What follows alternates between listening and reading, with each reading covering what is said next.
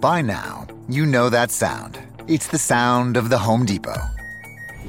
But what about those sounds? Those are the sounds of a new laundry set with the latest technology for faster, more efficient cleaning and drying so you can get back to the sounds of fall. Making this the sound of savings on top brand appliances. The Home Depot. How doers get more done.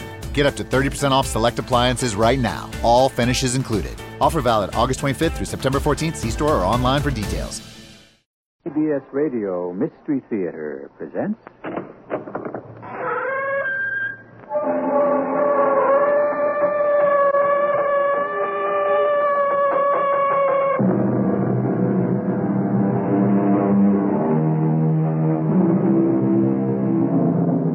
Come in. Welcome. I'm E.G. Marshall. Some 38 years ago, back in World War II days, a famous line was born. It was part of a song which goes like this There'll always be an England while there's a busy street, wherever there's a turning wheel, a million marching feet. To which the authors might have added, and as long as there's an England, there'll always be a Sherlock Holmes. Which one of you is Holmes? My name, sir. But you have the advantage of me. I'm Dr. Grimsby Roylott of Stoke Moran, and I know you, you scoundrel. You're Holmes the meddler, Holmes the busybody. Stay out of my affairs. When you go out, close the door, for there's a decided draft. Just see that you keep yourself out of my grip, or I swear to see to it that you'll roast in hell.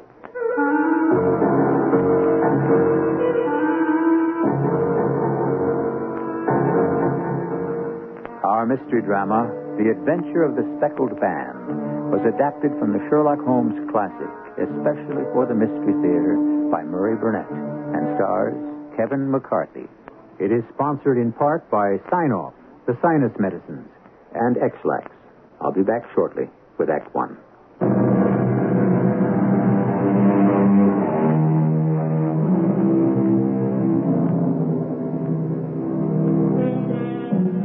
Macho is the in word today when rating male performers.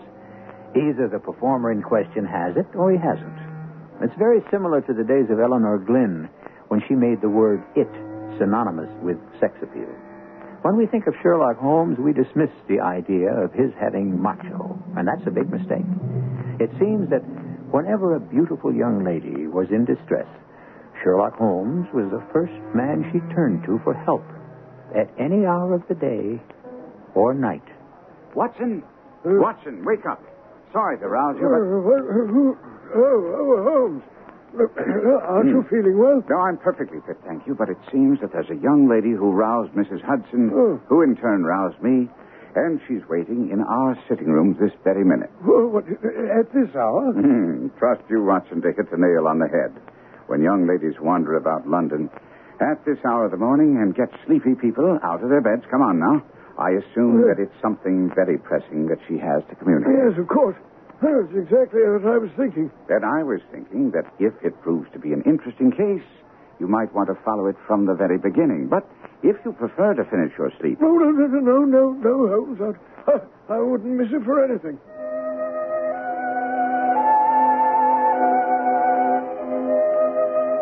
Good morning, madam. My name is Sherlock Holmes. This is an, well, an intimate friend of mine and an associate, Dr. Watson, Oh, yes. before whom you can speak as freely as before myself. Ah, I'm glad to see that Mrs. Hudson has had the good sense to light the fire. Please, draw up to it, and I'll order you a cup of hot tea, for I observe that you're shivering. I'm not shivering from the cold. Hmm? What then? Fear, Mr. Holmes. It's terror. Well, if you'll trust us, perhaps we can soon set matters right. You came in by train this morning, I see. You know me then? No, no, but I observed the second half of a return ticket in the palm of your left glove. You must have started very early, and yet you had a long drive in a dog cart along heavy roads before you reached the station. Oh, I've come to the wrong place. They've been here before me, and you know all about Now, no, please, please, madam, forgive my clumsiness. Now, now, don't be alarmed. It's just that my enthusiasm for the science of deduction is sometimes misplaced. I don't understand. The explanation is simple. The left arm of your jacket is spattered with mud in no less than seven places. The marks are perfectly fresh. Hmm? There's no vehicle other than a dog cart which throws up mud in that way. And then only when you sit on the left hand side of the driver for some time. However, you reached your conclusions. You're perfectly correct.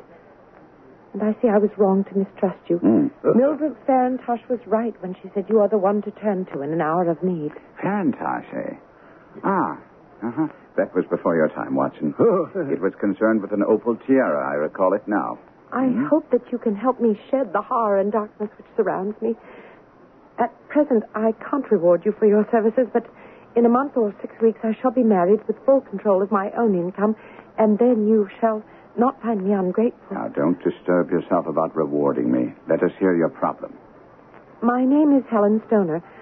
I live with my stepfather, Dr. Grimsby Roylott, who's the last survivor of one of the oldest Saxon families in England, the Roylotts of Stoke Moran on the western border of Surrey. Mm, the name is familiar to me. Ah, well, then perhaps you know that the Roylott family was at one time among the richest in England, but four successive heirs of wasteful and dissolute habits mortgaged the estates to the hilt, and the taxes did the rest. My stepfather, seeing that he must adapt to new conditions, took a medical degree and went to Calcutta, where he established a large practice. Does he practice in Surrey now? Oh, no, never. Uh, no one would come to him Ah. Why not? because of his temper. The villagers are afraid of him. Only last week he threw the local blacksmith over a bridge and into a stream. Don't say. It was only by paying all the money I could get together that I was able to avert another public exposure. But surely your stepfather must have displayed some of these symptoms to you or your mother before she... No, no, no. You, you don't understand. My mother was the young widow of Major General Stoner of the Bengal Artillery. We were only two years old at the time of my mother's remarriage. We? Oh, my twin sister Julia. Ah. She's dead. And it's about her death that I want to speak with you. In a moment. You say you and your sister were only two years old when your mother married Dr. Roylott. Now, even so, surely there must have been some indication of this violent temper that you speak of. Not then. There seemed to be no obstacle to our happiness. It was only after he caught our native butler in some robberies and beat him to death that the violent side of his nature was revealed, and never to us, never. I'm sure. I'm sure that. Hmm. Yes, madam. Yes. Sure of what? that if my mother were still alive, we'd be happy again. Ah. When and how did she die? Eight years ago, in a railway accident near Crewe. And your sister? That's the horror, Mr. Holmes. That's why I'm here. It was just two years ago, just a fortnight before her wedding day. Mr. Holmes, we were twins, terribly close. And I remember her telling me how she had dreaded telling Papa about her forthcoming marriage. She described it so vividly. I can almost hear her now as Papa called to her outside the house. Julia? Julia? Yes, Papa? Julia, you and your twin sister are so close, and yet as different as night from day. Now, Helen wouldn't have asked to see me in my study, and then avoided coming here. I'm sorry, Papa. It's just that, well, I wasn't sure you'd like what I have to tell you. There's only one way to find out. All right. I've met a man. I love him. He loves me. And we're going to be married. Julia, my child, how could you think I'd be anything but overjoyed to hear that you're going to be happy and with someone who cares for you? Who's the lucky fellow? An army major. You'll like him. His name is Robert Drury. But it was really about Helen that I want to speak. Helen. What has she to do with it? Papa, she can't run this house alone. She must have help. It's been almost too much for both of us, and now that I'm just about to leave. Don't worry, don't worry. I'll find someone to give Helen a hand with the housekeeping. You'll have other things on your mind, like your trousseau and the things a young woman thinks about when she's getting married. And did he find someone to help you, Miss Stoner? No servant would stay in the house more than a day or two, not only because of my stepfather's terrible rages, but also because my stepfather. brought over animals from India and left them free to roam. Hmm? There is a cheetah and a baboon there now. Hmm, I see. Not the darkest part, you don't, Mr. Holmes, not yet. That awful moment of my sister's death. My entire attention is yours. Please proceed. Well, to understand how I came to overhear what happened between my stepfather and my sister, you must know about the sleeping arrangements in the manor house. As I said, it's very old, and only one wing is inhabited. All three bedrooms in this wing are on the ground floor, with windows opening onto the lawn outside. My stepfather's bedroom was after Julia's and mine. There are no connecting doors. Well, on this particularly hot night, shortly before my sister was to be married, my windows were wide open, and thus I came to hear the following conversation. Well, hello, Julia. Can't sleep, eh? Is it the heat or nerves about your forthcoming marriage? A little of both, Papa. Uh, plus that cigar you're smoking. It's so strong the breeze blows the smoke right into my bedroom. Oh, sorry, sorry. Here, I'll get rid of it. Is there uh, anything you wanted to say to me, Julia? Well, as a matter of fact, there is. Please don't think me foolish, but have you ever heard anyone whistle in the dead of night? Whistle? No, never. I don't suppose you could possibly whistle yourself in your sleep sometimes. Oh, my dear girl, you're just a bundle of nerves. Um, when do you think you hear this uh, whistle? For the past three nights, always at the same time, about three o'clock in the morning, I hear this low, clear whistle. I- I'm a very light sleeper, and it wakes me. Did you investigate at all? Do you think you know where it came from? I can't be sure. It may have been from the lawn or from one of the rooms. Have you asked Helen about this? Of course, but she sleeps very heavily, and she hasn't heard anything. I, I just wondered if you had. Oh, not a thing, my dear Julia. Ah, it's all in your head. I wouldn't worry about it if I were you. And had your sister asked you about this whistle? Oh, yes. I told her that it must be coming from the gypsy camp that my father allows off on the hills. Hmm. But surely those hills must be some way off? Yes, but sounds carry in the night, don't they? Possibly, possibly. Go on.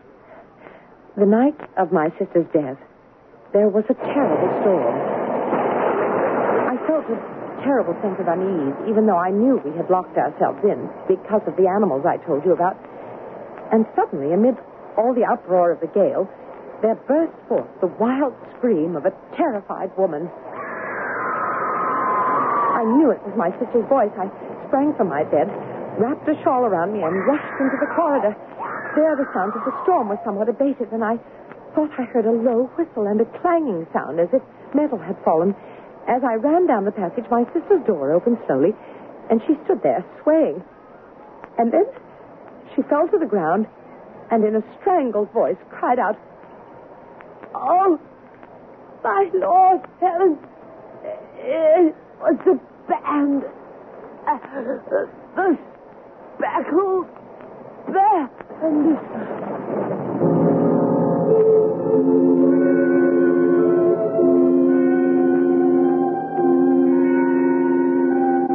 There have been fantastically imaginative horrors and thrills invented by all the great writers of horror and suspense stories. But nothing any of them ever came up with has topped the good old fashioned scream in the night for pure heart stopping terror. We'll be back with Sherlock Holmes and Dr. Watson in Act Two shortly.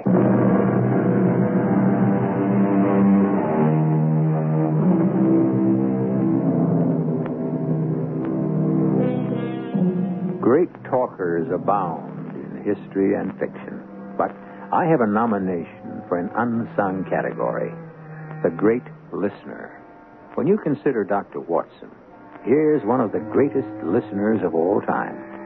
Not only did he act as a sounding board for Sherlock Holmes and his deductions, but he also listened to many of the tales told by Holmes' clients without saying more than a few words, while recording what he heard. I'd sat both fascinated and horrified that early morning, listening to Helen Stoner tell of her sister's scream of anguish in the night and her last words before she was seized by convulsions and sank to the floor. And. And then, Miss Stoner, did your sister say anything else? She tried to, but she was choking. I called for my stepfather, and he came out of his room in his dressing gown. By the time he reached my sister's side, she was unconscious, and all his attempts to revive her failed. And those attempts were? He poured brandy down her throat, chafed her wrists, tried artificial respiration, but, but to no avail. She died without recovering consciousness. Hmm. Now, but all this happened two years ago. What brings you to me here now, at this hour? And obviously in mortal fear. Because, Mr. Holmes, I'm now sleeping in my sister's room. Hmm? Why? It was necessary due to repairs being made on the house, and last night, last night, Mr. Holmes, I distinctly heard a long, low whistle. Holmes asked if it would inconvenience my wife too much to have Miss Stoner as a house guest for the remainder of the day until he could gather some very necessary information. Then he would decide how we should all proceed. I took her to a hansom, gave the driver my address. I'd no sooner returned when the door to the sitting room literally burst open. Framed in the doorway was a tall man, his face burned yellow from the sun, with deep set, flashing eyes that glared balefully at us. Which one of you rogues is Holmes? My name, sir, but you have the advantage of me. I am Dr. Grimsby Roylott of Stoke Moran. Indeed, Doctor. Pray take a seat. I'll do nothing of the kind. My stepdaughter has been here. I traced her, and I was too late to stop this other scoundrel from sending her off in a cab. You're Holmes, the meddler. Holmes, the busybody. Uh, when you go out, close the door, for there's a decided draught. I'll go when it pleases me. And it pleases me to have my say. You do well to listen, because I'm a dangerous man to fall afoul of. Here, see this poker? I'll twist you just as easily as I twist this and throw you away like this. Now, see that you keep yourself out of my grip. he seems quite a likable chap. Now. I'm not quite so bulky or broad in the shoulder, but if he'd remained, I might have shown him that my grip was not so much more feeble than his own. My word, Holmes. Oh. You've straightened the poker out again. Yes. And I hope I have as much success in straightening out what I perceive to be a, a dark and sinister affair. We'll meet at your house in three hours, Watson. Right. After I've walked down to Doctor's Commons, where I hope to get some helpful data. Holmes was as good as his word. And exactly three hours later, he joined me and Miss Stoner in our living room. My wife had gone out to do some shopping. Holmes held in his hand a sheet of blue paper, scrawled with notes and figures. After the greeting, I, I handed him a telegram which had come to Baker Street, addressed to Miss Stoner, care of my friend. Hmm? What's this? It's a telegram from my fiancé, Peter Armitage. How did he know where to send it? Uh, we'd discussed my fears for some time, and I'd mentioned I might turn to you. I assume that when he'd heard I was off to London, he took a chance. Hmm. I'm coming up to London soonest, on no account return to Stoke Moran. All my love, Peter. Your fiancé seems to have a head on his shoulders. But I must go back, Mr. Holmes. My stepfather will be. He is here in London, hot on your heels, and with fire in his eyes. He threatened me. Then what am I to do? He's a terrible person when he's crossed. I think, Miss Stoner, that we should go immediately to Stoke Moran. But, but I don't understand. You said Peter was giving me good advice about staying in London. Now you advise. Don't your stepfather come often to London? No.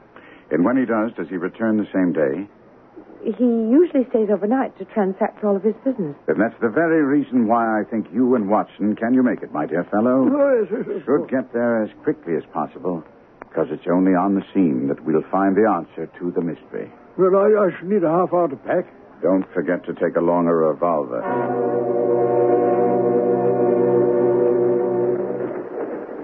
Miss Stoner, you did wisely in coming to see me. But you haven't told me all. I've kept nothing back. You have? You're screening your stepfather. Why? What do you mean? If you'll excuse me while I push back the lace which fringes your hand here. What? Now, what about these five livid imprints of four fingers and a thumb?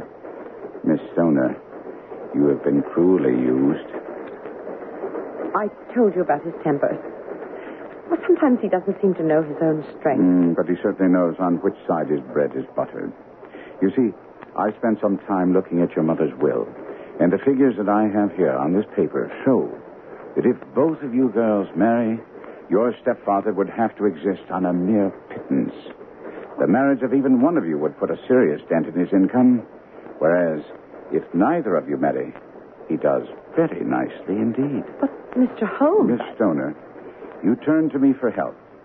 Let me assure you that your stepfather is a crafty and dangerous villain. And you will have to put yourself completely in my hands if we are to save your life. You're not trying to frighten me. Indeed, I am. For your own sake. Now, there are some things that I must make certain of.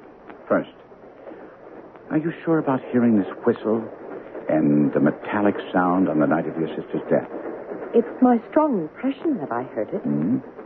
Was your sister dressed? No. No, she was in her nightdress. And in her right hand was found the charred stump of a match, and in her left a matchbox. Hmm. So she struck a light and looked about her when the alarm took place. Is that important? Vital. But did the coroner's jury come to any conclusions at all? None.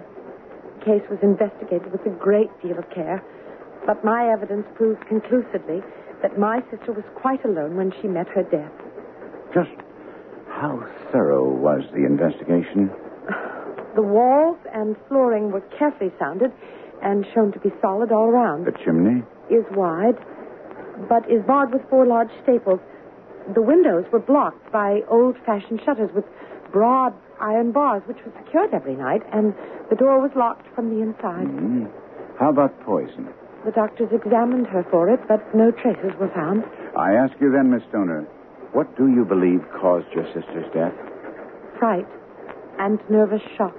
Induced by? I can't imagine. You mentioned gypsies. Were there gypsies in the plantation at the time? Well, there are nearly always some there. What do you think my sister's allusion to a band, a speckled band, has something to do with gypsy costumes? We're fishing in very deep waters, Miss Stoner. And I suggest we repair to the dining car for some tea. Oh, you and Dr. Watson can go. I feel no desire for food. If you don't mind, I'll try to take a little nap.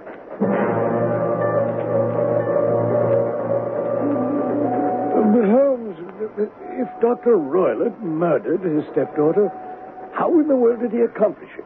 The door, the window, and chimney were impassable. The flooring and walls were solid.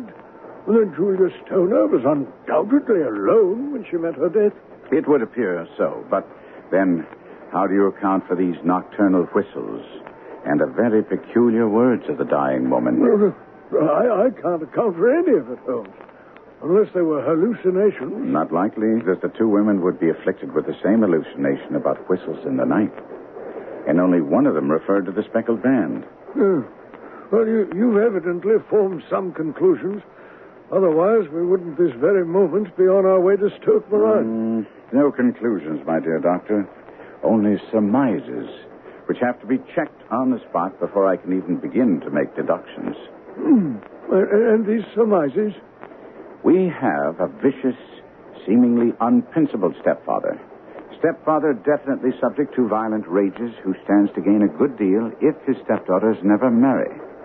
In addition, we have a band of gypsies camped very near Stoke Moran, with whom the stepfather is on friendly terms. Yes. Now, when you add to that the fact that Miss Helen Stoner thinks she heard a metallic clang which might have been caused by one of those metal bars that secure the shutters falling back into place, Yes, yes. then I feel that we must begin our investigations along these lines. Yes, and, and, and while we pursue these investigations, what about Miss Stoner?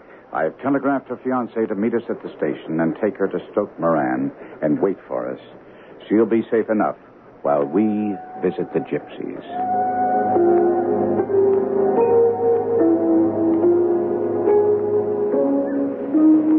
I think it's best for us to pose as architects. Something to do with the alterations that are being made at the manor. Well, seems like the gypsies are breaking camp. Mm, it does indeed. That fellow over there seems to be giving the orders. Hello. Can we have a word with you? Sorry. No fortune telling today. Oh, come now. You can't be in that much of a rush to get to Saintes-Maries-de-la-Mer. The festival doesn't start until late May. Who are you? Hmm? I'm Sherlock Holmes. And this is Dr. John Watson. Uh, how do you do? We're assisting the architects in the rebuilding going on at the manor. What do you want with us? What do you know about our annual festival? Oh, I'm interested in the history of the Romany people. And I'd hope to talk with you about your friend and benefactor, Dr. Roylott. Gypsies have no friends. Hmm. You don't consider it an act of friendship that Dr. Roylott allowed you to use these grounds as a campsite? We paid. With odd jobs around the manor?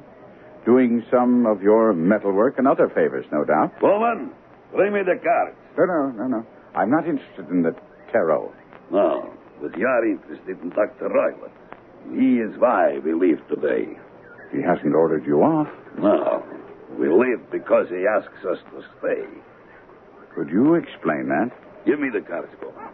Oh, surely you don't need these. Like you, Dr. Roylott knew of the Romany people and our customs. He asked questions.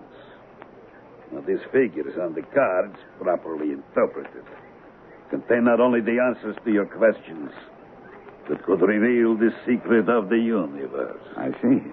Not yet. Here. Choose a card. Very well. Ah.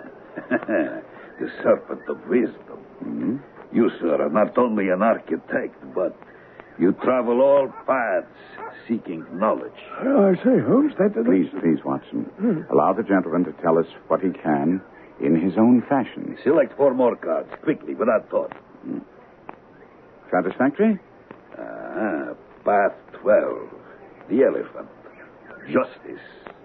And path 16. The goat. Or, if you please, the devil. And path 17. The falling tower. And here, the last card you selected, part 14. Death. Does that give you the information you seek? Not quite. But I must apologize to you For what? for mistaking your calling. You're not a metal worker. What on earth was that all about? Why did you apologize for calling him a metal worker? You looked at his hands as he handled the tarot cards, Watson, but you didn't really see them. They were not the hands of a laborer, but of a card manipulator. Oh, I say, you mean that those cards you selected... Were the ones he forced on me, Watson. Oh, And because of that, I need only to verify one more fact to eliminate the gypsies as the speckled band.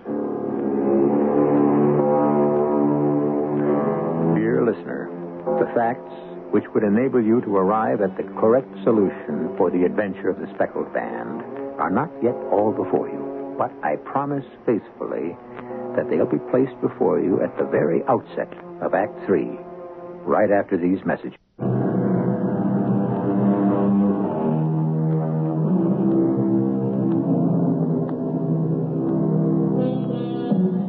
The master of film suspense, Alfred Hitchcock, knew and exploited the sinister undercurrents flowing beneath the placid green and beautiful English countryside. But he didn't discover it. That vein was explored half a century or more before by Sir Arthur Conan Doyle. Listen now as Dr. Watson sets the scene in peaceful Surrey for the final act of the adventure of the speckled band. Holmes and I hurried back across the fields to Stoke Moran. As we neared the half-ruined building, we spied Miss Stoner. Miss Stoner. Miss Stoner. Oh, Mr. Holmes. Oh, I'm so glad to see you. My stepfather's returning this evening by the nine o'clock train. What will he say when he discovers you're here? Well, that problem will have to wait. I must make use of this time before he gets here to make my investigations. The workmen have all gone for the day? Yes. Hmm. Are these windows opening on the lawn? I take it belong to the room in which you used to sleep, and the center ones are your sister's, and the one next to the main building's Dr. Roylott's? Exactly. But now I'm sleeping in the middle one. Mm, because the repairs being made at the end wall over there. Yes, The wall doesn't seem to be in any pressing need of repair. that's what I thought. All right, so much for that. Now, Miss Stoner, would you be good enough to go into your room and bar your shutters? Of course. Watson, come along and help me test my theory about the gypsies. All secure in there, Miss Stoner? Yes, Mr. Holmes. hmm Good. Watson, would you hold my magnifying glass while I Yes, try yes, to slip this knife through a chink? Uh-huh. Not possible. As you see, Watson, Yeah. nothing can be slipped through there. Now for the hinges. Oh, those hinges are solid, Holmes. Built right into the masonry. Mm, exactly. So, we shall have to look inside for the answer.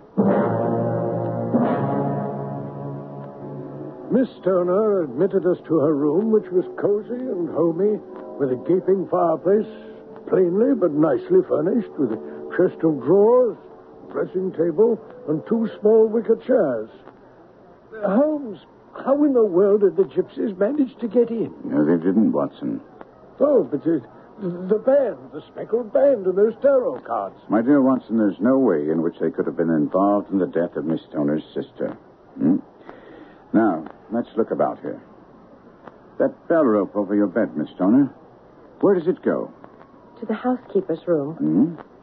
It appears to be newer than the other furnishings. Uh, yes, it was put there a couple of years ago. At your sister's request, No, I never heard of her using it. We always got whatever we wanted ourselves. Indeed. Excuse me if I take a closer look at it. The tassel actually lies upon your pillow here. Now let's see what happens if I pull it. Why, it's a dummy. It doesn't ring. It's not even attached to a wire. If you look closely, you can see it's fastened to a hook just above where the little opening for the ventilator is. You see? How very absurd. I, I never noticed that Hmm, before. Very singular. Hmm. What kind of a builder puts a ventilator leading into another room when, with the same amount of trouble, he might have put it where it would get the outside air? The ventilator is also quite new. Hmm. Done about the same time as the bell rope. Ah.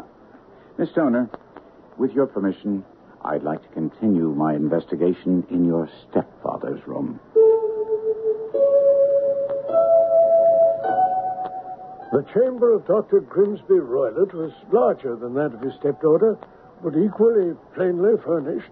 A camp bed, a wooden shelf full of technical books, plain table, round wooden chair, a large iron safe, where the principal things had met the eye. Well, Holmes walked slowly around, examining them all with the keenest of interest.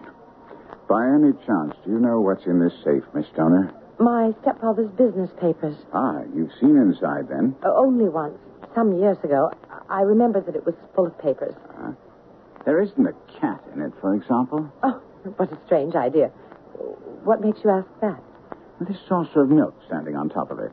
Oh, I can't explain that. We don't have a cat, but there is a cheetah and a baboon. Hmm, so you informed me, and a cheetah is just a big cat, and yet a saucer of milk wouldn't go very far in satisfying its appetite. Now, I should like to examine the seat of this chair for just a moment.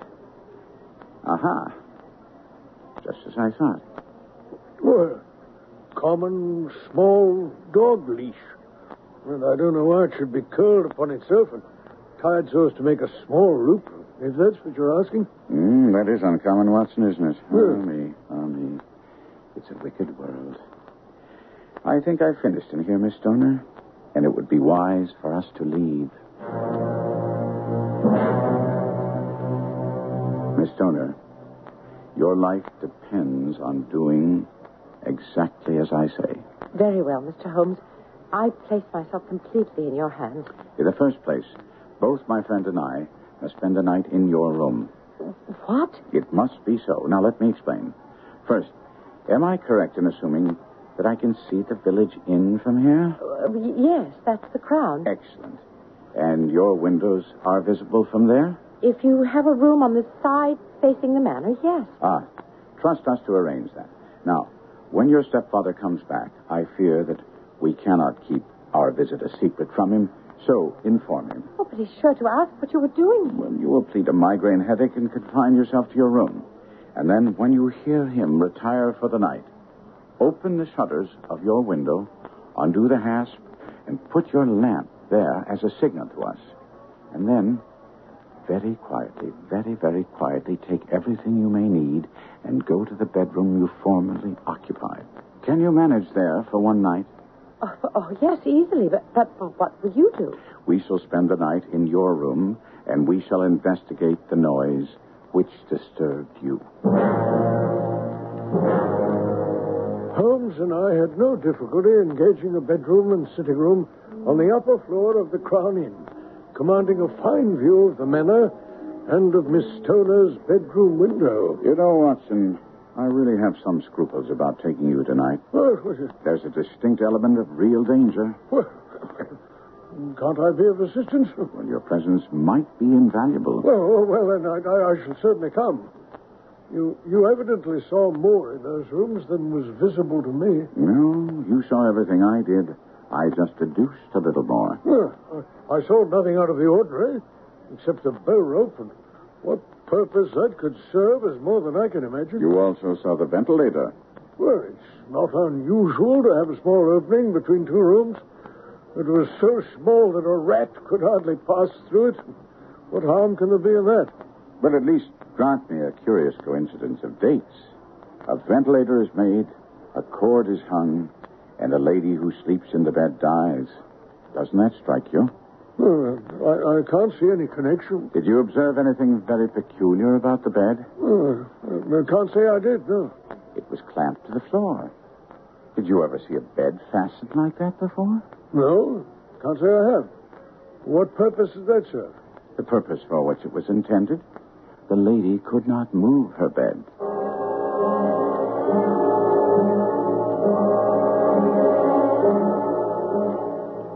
We waited patiently for some hours until just after 11. The bright light shone out from one of the manor bedrooms. Holmes sprang to his feet. That's our signal, Watson. It comes from the middle window. As we were crossing the lawn as silently as we could, a hideous and distorted figure darted out of a clump of laurel bushes and ran swiftly across the lawn. I froze instinctively and turned to Holmes. Good Lord, did you see it, Holmes? That's the baboon, Watson. No harm there, although they can be savage if they feel endangered. Ah, the shutters are open. Now, carefully, through the windows, Doctor. Now, the least sound would be fatal to our plans. I understand, yes. Good. You're through. You're through. Good man. Now, you sit on the chair. Good. I'll stay on the edge of the bed. You must sit without a light because he would see it through the ventilator. Do not let yourself fall asleep, Watson. Your life depends on it.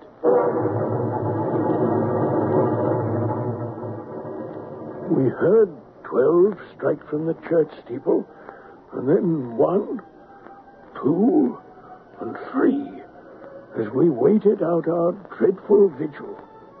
Suddenly, there was a momentary gleam of light in the direction of the ventilator. It vanished immediately, and then suddenly a sound became audible. A gentle hissing, like a small jets of steam escaping from a kettle. The instant he heard it, Holmes was off the bed, struck a match, and was lashing furiously with his cane at the bell pull. You see it, Watson? You see it? But I saw nothing. At the moment when Holmes had struck a light, I'd heard a low, clear whistle. Holmes had ceased to strike and was looking up at the ventilator when. Uh, I say, what can that mean, Holmes? It means that it's all over. And perhaps for the best. Take your pistol and come with me to Dr. Roylott's room. When we entered the room cautiously, a bizarre sight met our eyes. Dr. Grimesby Roylott sat in a chair beside the open door of the safe. Across his lap lay the short stock with the long leash we'd seen earlier in the day. His chin was cocked upward, and his eyes fixed in a dreadful, rigid stare at the corner of the ceiling. Wound tight around his brow was a peculiar yellow band with brownish speckles. The band, Watson. The speckled band. A swamp adder. The deadliest snake in India. He died within ten seconds of being bitten. After we'd used the dog leash to thrust the reptile back into the safe and notified the county police, Holmes explained to me and Miss Stoner. Once I'd noticed the bell rope was a dummy and the bed nailed to the floor, I instantly thought about the rope being used as a bridge for something coming through the ventilator and passing to the bed. But the snake's venom, Mr. Holmes. Surely the coroner would. That type of poison is undetectable, and it would take a sharp eyed coroner to detect the two minute punctures, which would show where the snake had struck. When I saw the saucer of milk and the dog leash, the picture was complete. He had trained it by means of the whistle to return for the milk after sliding down the rope. But Holmes, how could he be sure the snake would strike? He couldn't, but sooner or later it was bound to. That was why the seat of the chair in the doctor's room was deeply indented by his standing on it for many nights to call back the snake. Tonight, the reptile, enraged by my blows with the cane, turned on the doctor and killed him.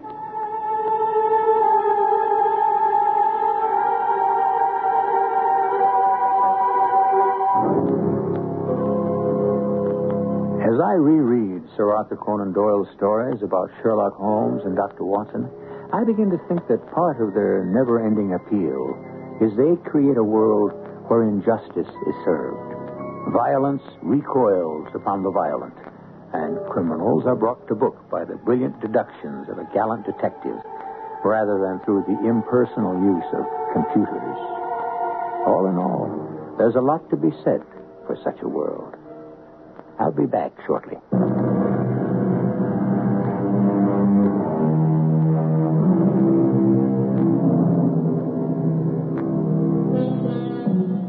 Forgotten man in the Sherlock Holmes stories is the young doctor who introduced Watson to Holmes. He's referred to as young Stamford. And the chance that brought this about was when he and Watson ran into each other at the Criterion Bar in London. Insofar as I know, the Criterion is still there. I, for one, vote that a small plaque commemorating that meeting should be set up in the Criterion. And perhaps someday in the near future, it will be.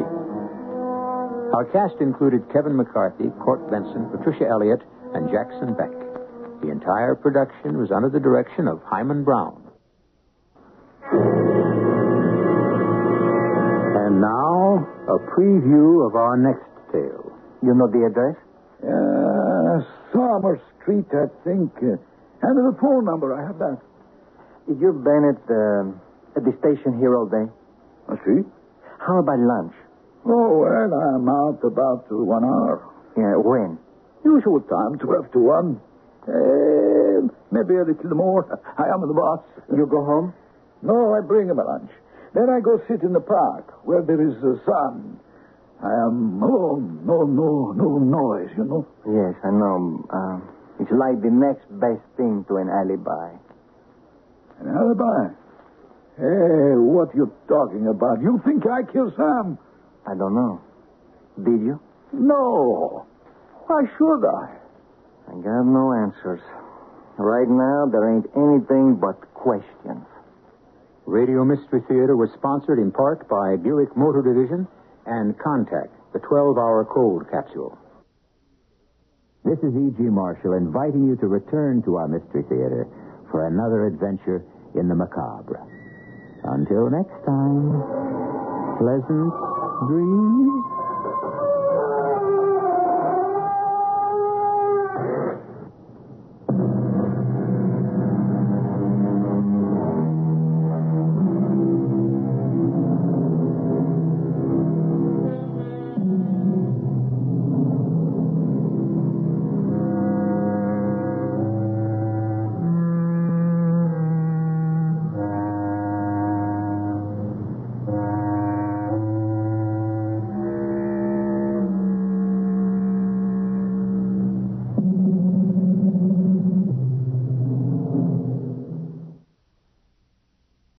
Long weekends are all about getting a little you time. And at the Home Depot, you time starts with you saving. Saving space with an HDX 27 gallon tough tote for only $13.98. Saving time with a free and fast charging 18 volt battery when you buy select Milwaukee Power toolkits.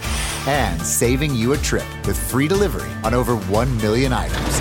Do Labor Day your way with savings right now at the Home Depot. How doers get more done.